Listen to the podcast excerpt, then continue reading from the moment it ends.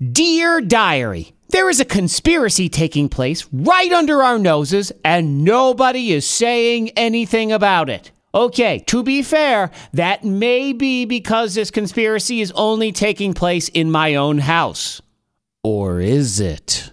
That's why I bring it to you now. Are we all part of the great TV conspiracy, or am I just one unlucky idiot with a giant rain cloud over his house? Let me explain. In our house, we do most of our TV watching on streaming devices Amazon Fire Stick, Roku, Apple TV, that kind of thing. Now, I have children. And as any parent knows, those children control the television with their stupid shows 99% of the day. I mean, I can't stay up to date on The Handmaid's Tale because I, quote, don't have time, but I've also seen every episode of Fuller House three times.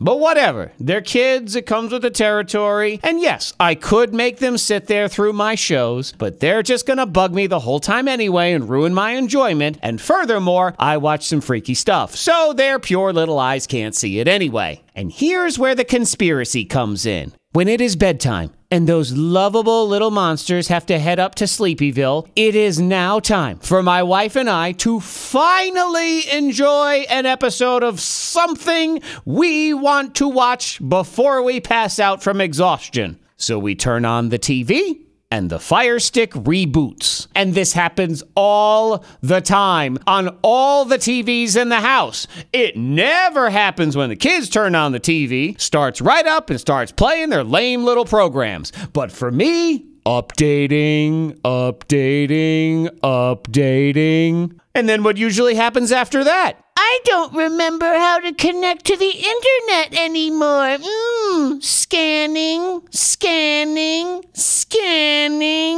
I feel like this is a conspiracy. I cannot possibly be the only one dealing with this garbage. And if I am, let me just ask why?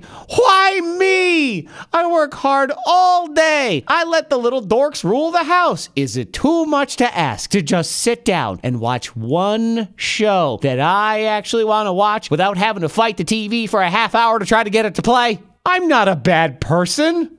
I mean, I do bad things, very bad things, but then I make up for it and hold the door for old ladies. That evens things out, right?